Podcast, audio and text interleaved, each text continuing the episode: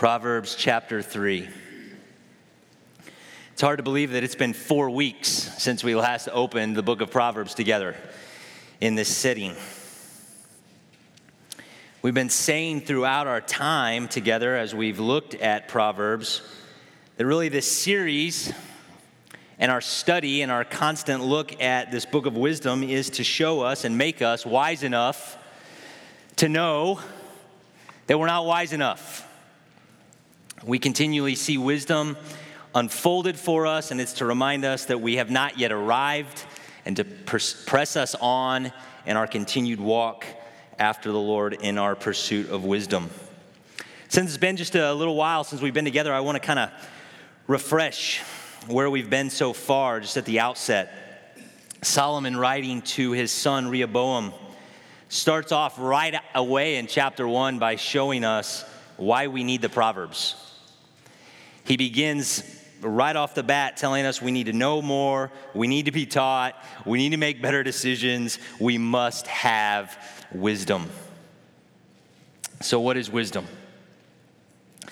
Wisdom in the context of Proverbs, as we have said, is the ability to make moral and ethical decisions that please God in any given situation.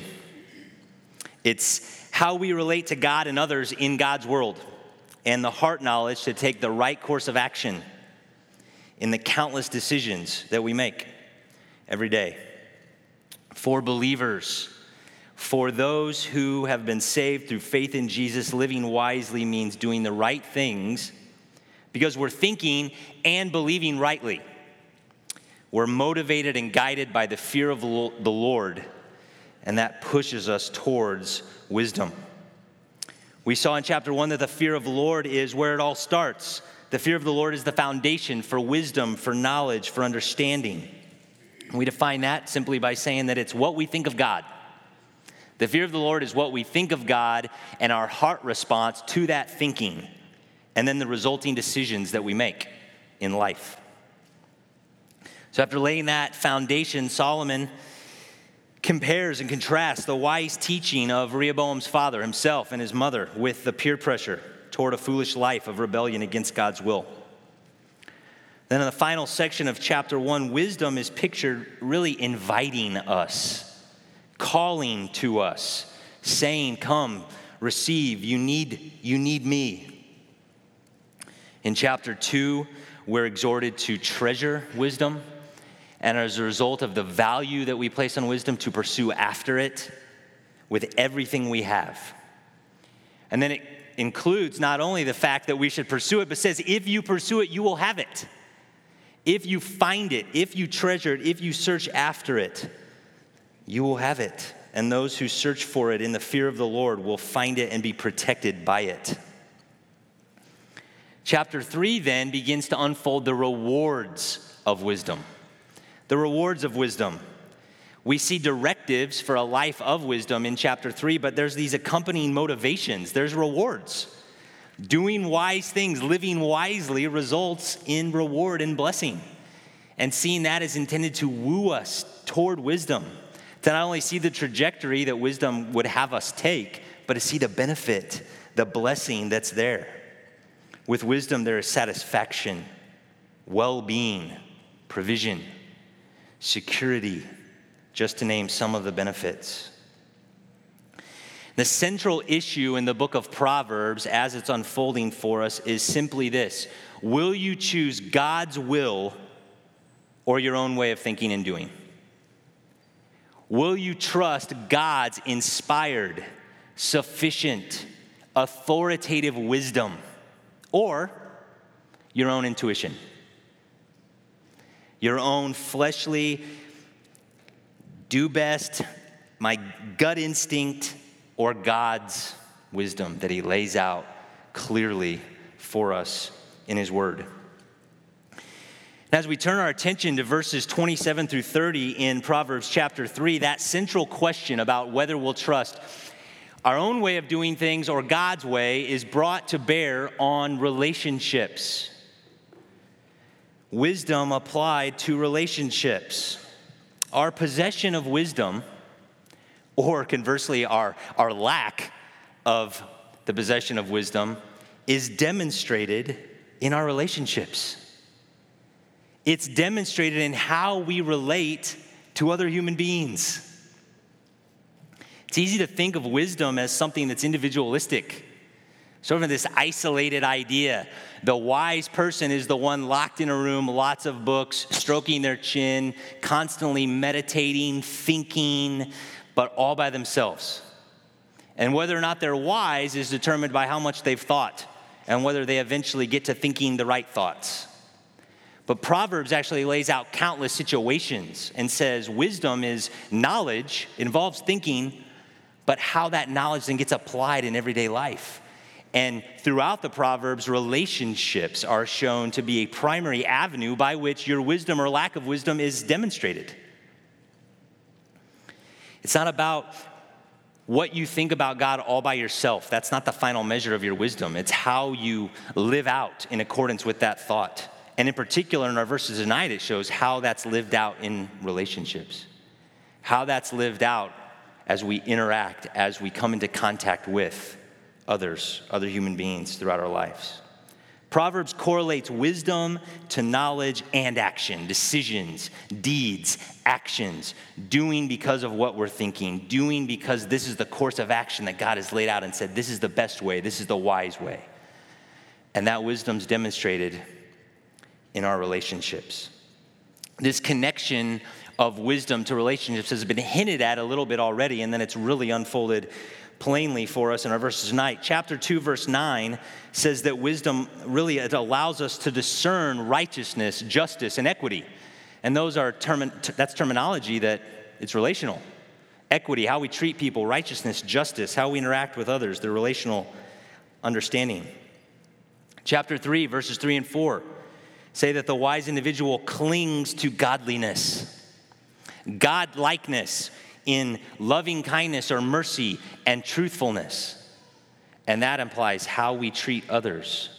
There's relational language there. The qualities in our life that reflect God in how we interact with one another. Are we kind, merciful, and truthful? There's some relational terminology there at the beginning of chapter 3. And now the focus in verses 27 through 30 are actions, deeds, choices in the relationships that we find ourselves in in God's providence. I'm going to read verses 27 through 30 of Proverbs chapter 3. Do not withhold good from those to whom it is due when it is in your power to do it. Do not say to your neighbor, Go and come back, and tomorrow I will give it when you have it with you. Do not devise harm against your neighbor while he lives securely beside you. Do not contend with a man without cause if he has done you no harm.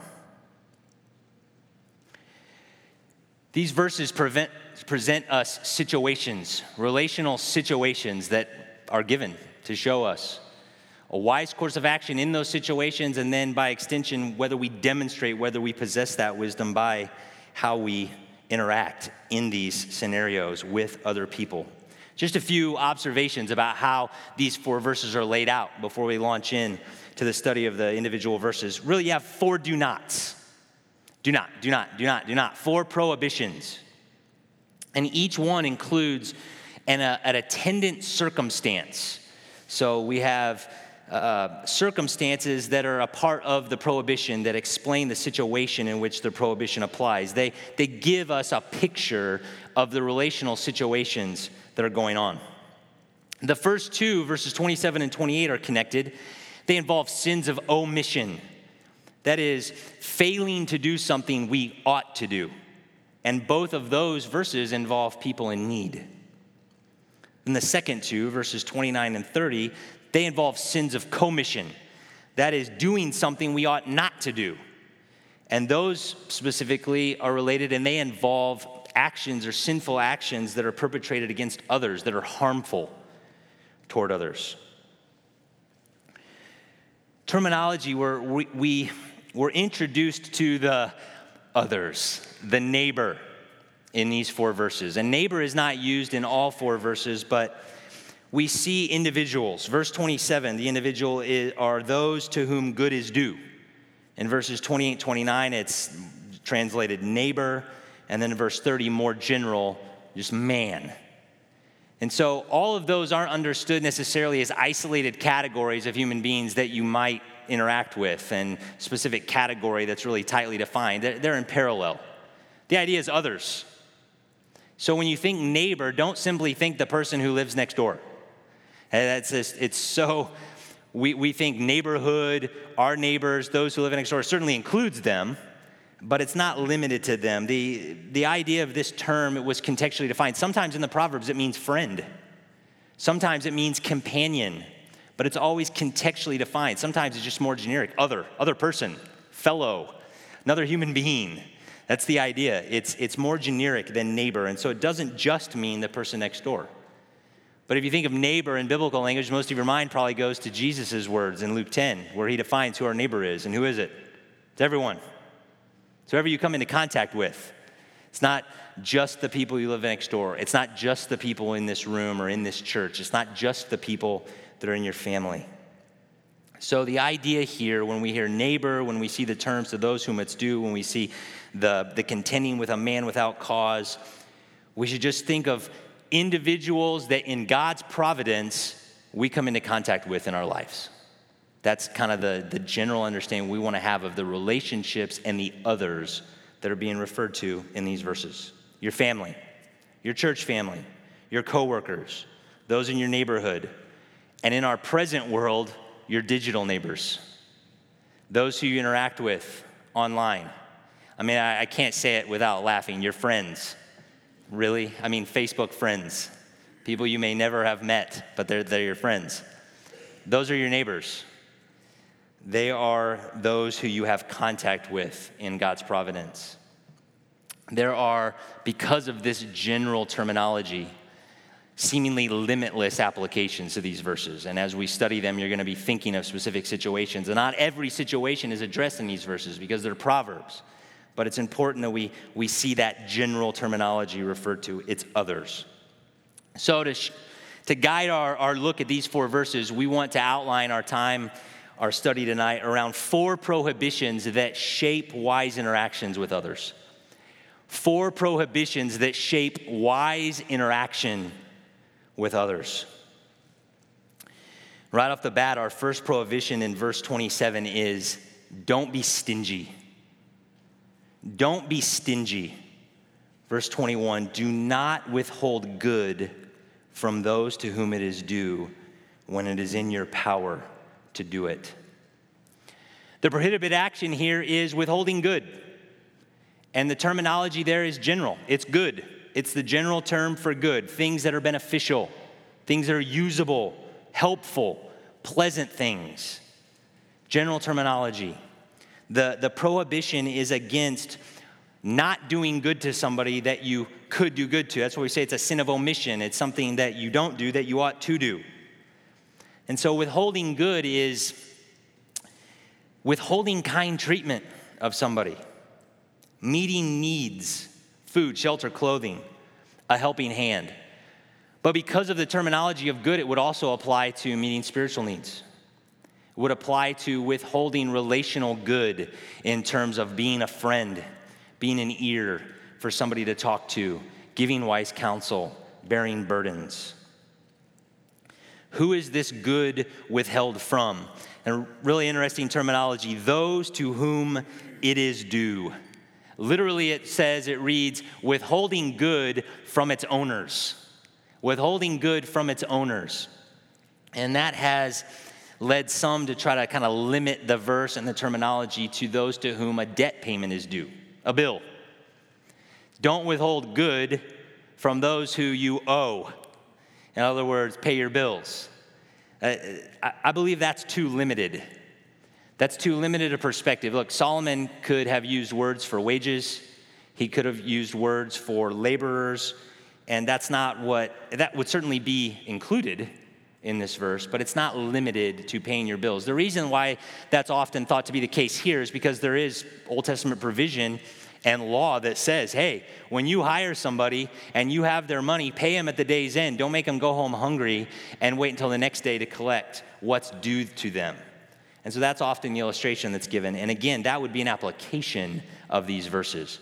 But to withhold good is not limited here to withholding payment to somebody who's done their job and, and needs to be paid. It's more general than that. It's not just wages, it is general good. And it's important to remember here, and we'll come back to this later, God's law included the command to do good to everyone. Leviticus 19, you shall love your neighbor as yourself. The law of God that would have informed Solomon says, Love your neighbor as yourself. And so, generally, withholding good has this more broad understanding of doing good to others. To whom is good due? Our neighbors. Who are our neighbors? Everyone God puts into contact with us. Similar terminology, you might be thinking of Romans 13, which we went through not that long ago, indicating that we owe love to one another. And so, similarly, in that vein, those to whom good is due is a general category, not simply those who you owe money to. What is the attendant circumstance here? The circumstance in verse 27 is that you're able to meet the need. You're actually able to provide the good that's needed by this individual. That's what it says in the second part there when it is in your power to do it. So the situation that's presented is you're withholding good from someone who needs the good that you're able to give, and you have the ability to do it. So you are actively not engaging in something that you are perfectly equipped in the providence and sovereignty of God to meet the need. And we're going to take the first two prohibitions together and then come back and look at some implications. So I want to jump to the second one and then we'll circle back because they're so related. But the second prohibition is don't be reluctant. If verse 27 is don't be stingy, verse 28 is don't be reluctant. Do not say to your neighbor, Go and come back, and tomorrow I will give it when you have it with you. Here, the implication, or what's implied, I should say, in the verse is that someone is in need, they're in contact with you, the need is known, and the prohibition is don't tell that person, I'll take care of you tomorrow. When you can take care of it right then. It's a problem to say go and come back tomorrow because the attendant circumstances that are given here is that you have what they need right then. So you're saying, I'll take care of you tomorrow when in fact you could meet their need right away when it's known. And so the issue isn't inability the, the person portrayed here isn't somebody saying, Come back tomorrow, I don't have it with me, I, I'm not able to meet your need, but I'd like to meet your need. That's not the scene. The scene is reluctance. I can meet your need right now, but go and come back tomorrow and then we'll talk. Then maybe I'll meet your need. It is one who's procrastinating in doing good. It's one who's deferring the good that could be done today. And the indication is the, that it's deferred because they're likely not going to do it tomorrow. The verse to be understood why, why would somebody who has the ability to do it today not do it right then? The implication is because they don't really want to do it. So go, come back tomorrow, take care of you then. I'm reluctant. I don't really want to do this. I'm just going to defer the good. If there was a genuine desire to do the good that the person has with them, they would do it. That's the scene. Somebody has it in their power, they have it with them, whatever this person needs. Obviously, they don't want to meet the need, or they would right then. So that's a little bit of the scene. If there was a genuine desire, you wouldn't tell your neighbor to go and come back. So these first two prohibitions are related, and I just want to tell you to press into these verses a little bit. I mean, they, they grabbed me by the collar this week. And I want to dive into this a little bit with you. It, if you've been tracking it all with me so far, what's coming is you know what's coming. These verses are an absolute direct charge that we are to love our neighbors as ourselves, that Anything we can do to help others that are in need, we need to do it. And let's press into that just a little bit. First, we want to see that generosity is reflective of God Himself. Numerous locations in the Proverbs indicate that wise people care for the needs of others. That's a reflection of the Lord. And it actually contrasts the wise with fools that neglect those needs. So we're automatically in the category of wise and foolish in how you respond to the needs, to the, to the good that you could do to your neighbors, to those around you. Proverbs 14 21. He who despises his neighbor sins. He who despises his neighbor sins, but happy is he who is gracious to the poor. Proverbs 21:10 The soul of the wicked desires evil. His neighbor finds no favor in his eyes. Proverbs 21:10 says that the wicked person doesn't show mercy or kindness to his neighbor. That mercy is not found in, in the eyes of the wicked. The neighbor has no favor, no mercy. The wicked fool is not interested in meeting the needs of those whom he could meet the needs of. He shows no mercy. So, Proverbs, that's not the only two examples. There are numerous that come up in terms of interaction and meeting needs, and when the fool or the wicked are shown to be those that are callous toward needs that are known.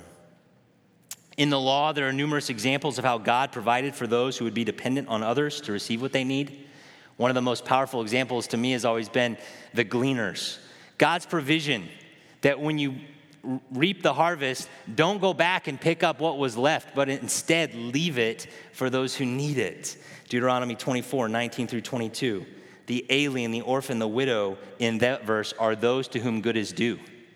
And God prescribes to the people of Israel and says, Don't go back and take what you leave. That's actually theirs by my order.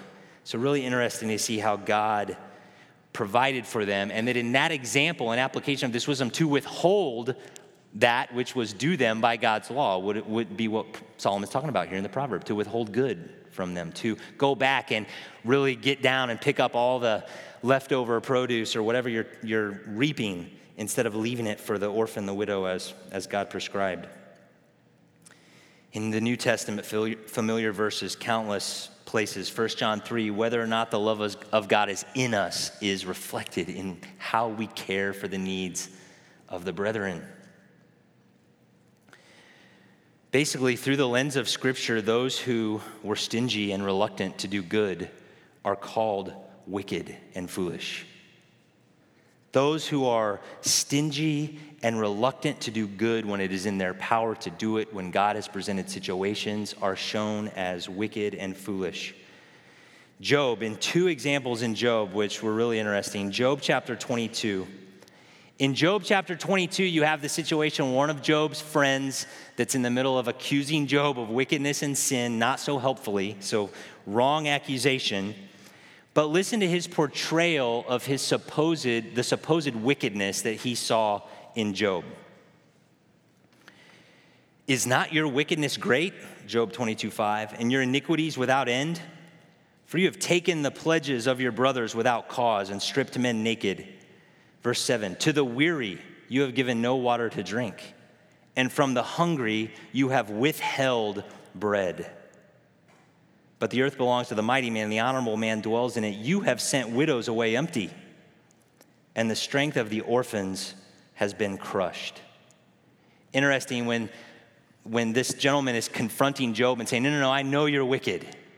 What are the examples of wickedness that he lays out? It's what Solomon's talking about in Proverbs 3 withholding good from those to whom it is due, not giving something to somebody in this case that was in Job's power to do it. Now, that was a false accusation. Later, from the positive perspective, Job defending himself, defending his righteousness.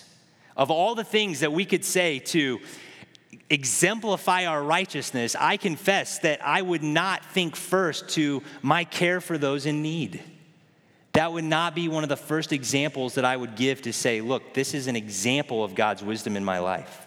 This is an example of my righteousness. But Job, that's one of the examples that he gives.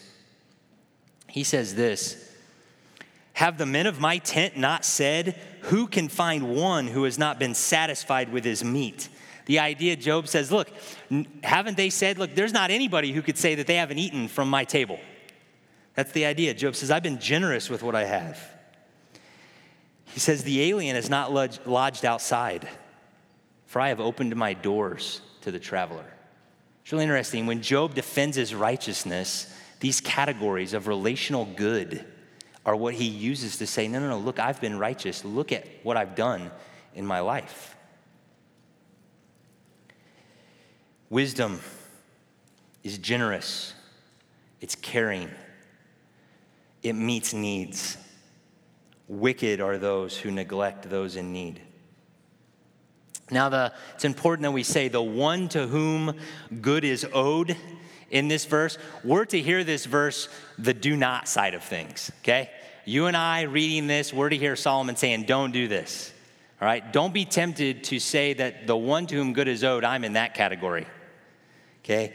I'm to have I'm to become a creditor for those who owe me good and listen to these verses and be thinking of everyone else that owes us all the good things that we don't have. That's not the point. We should be hearing this together as the ones on the end of do not. It's too easy to be led into thinking everyone else has more good than we do.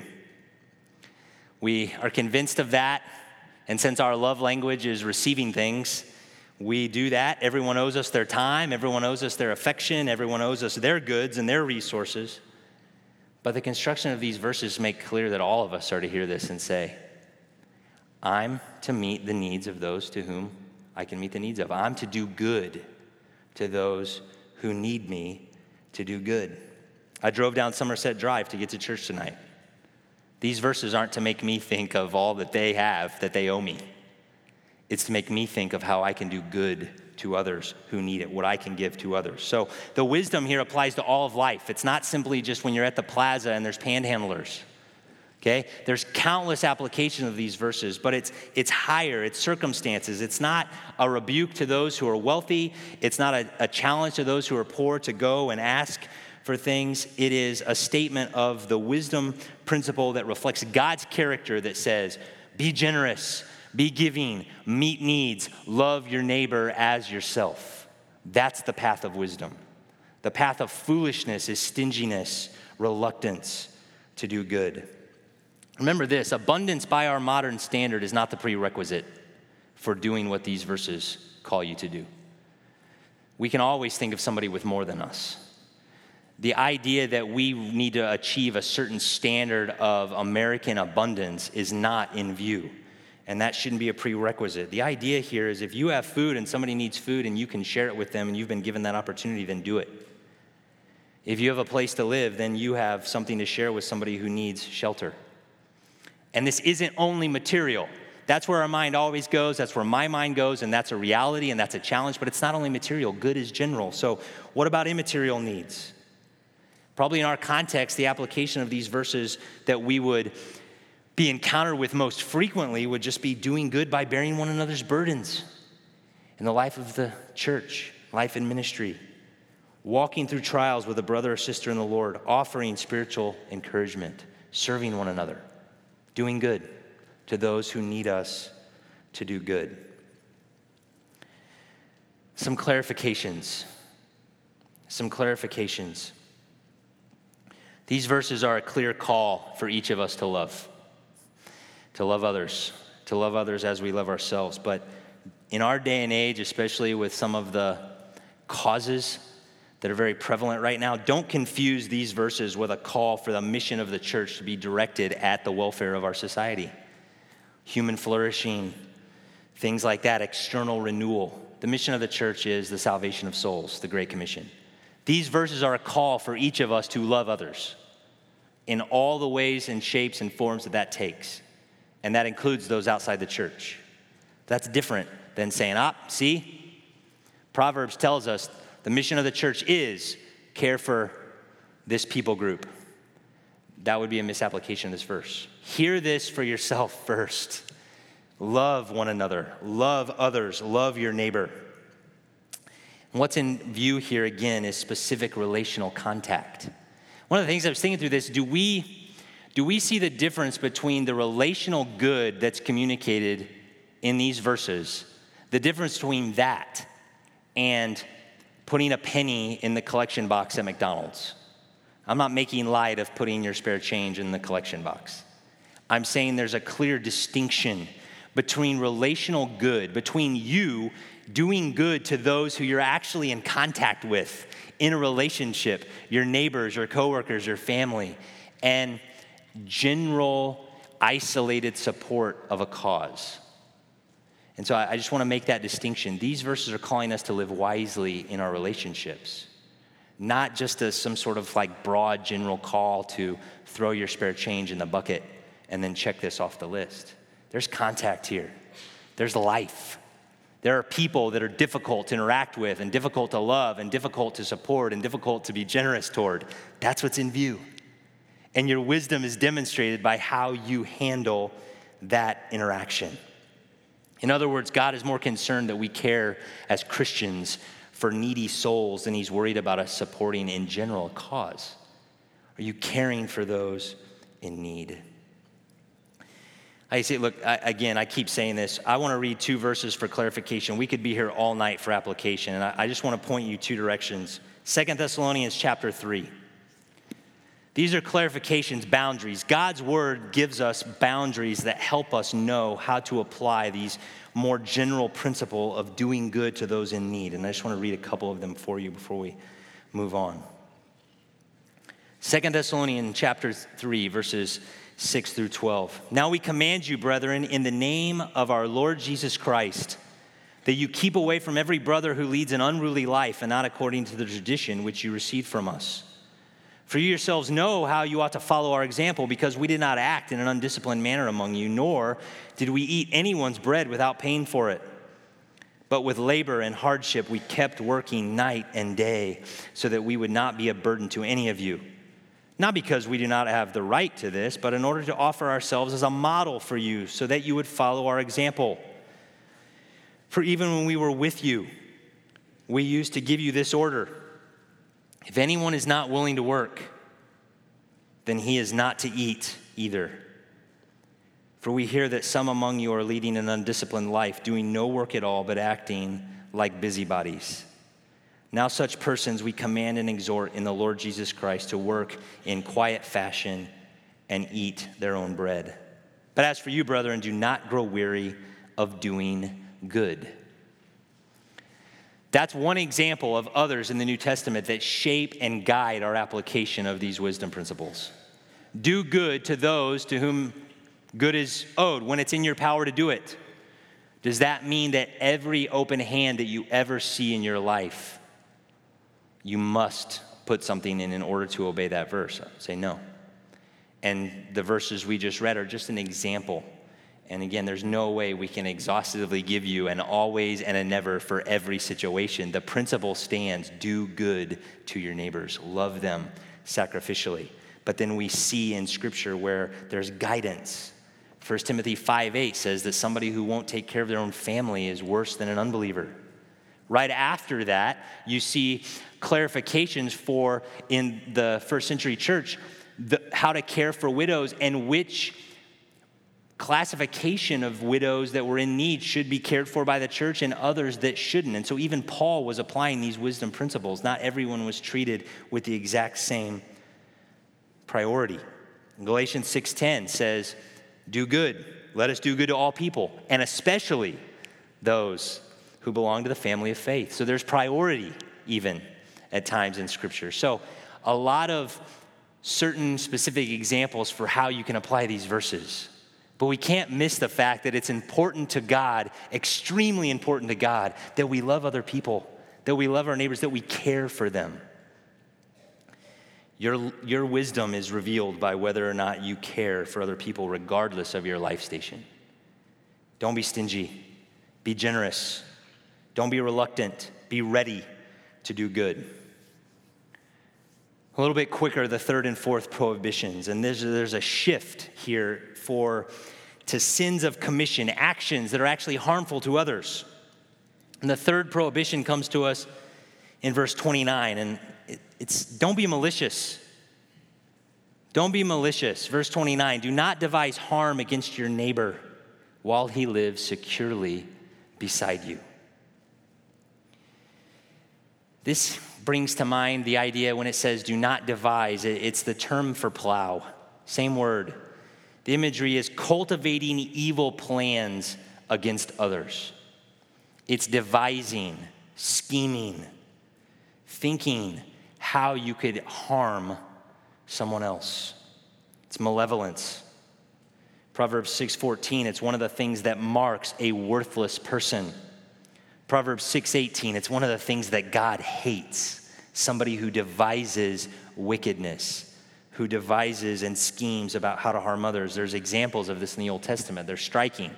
Think of Haman in Esther and Mordecai and his scheming of evil to perpetrate against Mordecai. That's just one example. You think of Naboth's vineyard and the unrighteousness that was perpetrated against him. There are schemes involved here.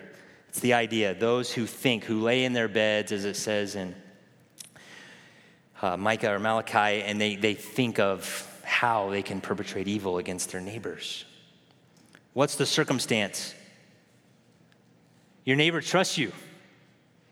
That's the circumstance in verse 29. While he lives securely beside you.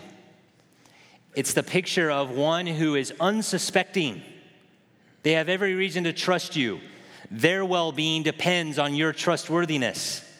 And in this example, the sin is while they're over there trusting you, unsuspecting, you're coming up with ways to harm them. And in some ways, this verse is difficult to imagine application. I mean, I, I assume you're thinking that a little bit. I, malicious? How, I mean, am, am I laying in bed at night thinking how I can inflict evil on my neighbor? Hopefully not. Probably not exactly in that way. But I think by extension, we need to be aware there's some ways that, that are connected to this. I think this informs the fact you wish harm on others. Uh, this is purely hypothetical. Have you ever wished something bad to happen to somebody who goes flying by you on the highway, cuts you off, does something that puts your car in jeopardy? Again, speaking hypothetically, but maybe, perhaps, you could imagine thinking of harmful things that might occur to that vehicle or some sort of something to, to get them back, wishing harm on others? Or what about taking pleasure in the misfortune of others? I think that's connected. That's not the same thing as laying in bed and devising evil, but it's, re- it's related. Maliciousness, taking pleasure in harm for others. It's connected to coveting, not sexual sin. Being willing to take something that belongs to someone else. Scheming, ways of devising and perpetrating evil in a relationship that's illicit, that's malicious. God's people should be the most trustworthy people on earth. Christ's people should be the most trustworthy people on earth. Our neighbors, those who we come into contact with, should have the privilege of security because they live next to a Christian. They should have the privilege of knowing that we're not out to get them, that we're not devising ways to harm them, that we want their good. Don't be malicious, be trustworthy. Fourth prohibition don't be quarrelsome. Don't be quarrelsome. Verse 30. Do not contend with a man without cause if he has done you no harm. Contend here. Don't contend. Don't quarrel. Don't brawl. Don't stir up strife. Don't be a brawler. Don't spoil for a fight, for a quarrel with those who you come into contact with. This can be understood and applied in a, in a legal sense, as in a lawsuit. There were prohibitions in the law of God against bringing lawsuits against your neighbor when the, when the neighbor has not done anything. That could be implied here in verse 30 if he's done you no harm. Don't bring a frivolous lawsuit. Don't be litigious. Don't be looking for somebody that you can sue. But broader, it simply refers to contention contention, just being a person who wants to contend with those who are around you. Someone says that's an example of foolishness. Don't contend. Don't be one who brings quarrel and strife into relationships. And the circumstance here again is one who, who's not done, done you any harm. There's no reason for contention. In the legal sense, there's no reason for a claim. There's no reason to bring a suit, a case, a cause. This would involve, uh, if it is understood in the legal sense, bearing false witness against somebody, harming your neighbor's reputation or livelihood frivolously. In the legal setting, there's no cause for harm. But really, it just speaks to the fact that there's no reason for you to quarrel. There's no reason for you to defend. There's no reason for you to argue, wrangle, bring strife into the interaction. Don't be quarrelsome with others. We mentioned earlier the digital world. Many of us might be tempted to write things in an email, put things in a text message, write things on a post, write things in the comment section on a blog, tweet something, comment back on something that somebody's tweeted that we would never leave our house, go to our next door neighbor, knock on the door, have them come out and say, I've got something I want to tell you, and then let them have it. But we don't have any inhibition about hammering something out electronically, shooting it off, and letting them deal with it. That's quarrelsome. That's what's in view here. We have digital neighbors today. We have online neighbors. We have people that we will be in contact with that we may never meet, may never know their name. We only know their little moniker on their uh, Twitter. But you can interact with them in our world today. Are you quarrelsome? Are you contentious? Do you want to argue about everything for no reason? They've said something you don't like, so you're going to let them know you don't like it. That's being quarrelsome. That's being contentious. Solomon says, don't do that. Wisdom in relationships does not look like quarreling. If you are quarrelsome in that way, you reveal that you lack wisdom. Be a peacemaker. That's the point. Don't be quarrelsome, be a peacemaker. Since it says if he's done you no harm, we may be thinking, what if, though? What if he has caused us harm? And for that, God in his kindness has given us Romans 12, 15 through 21. It says this Bless those who persecute you bless, and do not curse. Rejoice with those who rejoice, weep with those who weep, live in harmony with one another. Do not be haughty, but associate with the lowly. Do not be conceited. Do not repay anyone evil for evil. Consider what is good before all people. If possible, so far as it depends on you, live peaceably with all people. Do not avenge yourselves, dear friends, but give place to God's wrath. For it is written, Vengeance is mine, I will repay, says the Lord. Rather, if your enemy is hungry, feed him. If he's thirsty, give him a drink. For in doing this, you will be heaping burning coals on his head. Do not be overcome by evil, but overcome evil with good. God has called his people to be peacemakers, not quarrelsome. And even when on the receiving end of harm, we're to repay evil with good. We're to be peacemakers, not to seek to be right at the expense of seeking to be righteous. What does wisdom look like in relationships? It looks like generosity, not being stingy. It looks like readiness to do good to those whom we encounter when it's in our power to do good. It looks like being trustworthy, not seeking the harm of anyone not coming up with ways to harm, not helping people harm others, but being trustworthy so that there's security. And it looks like being a peacemaker, not being quarrelsome, not being contentious. This is one of those texts in Scripture that's really easy to understand and really difficult to apply. And not difficult because we don't know how, but difficult because our hearts press against it.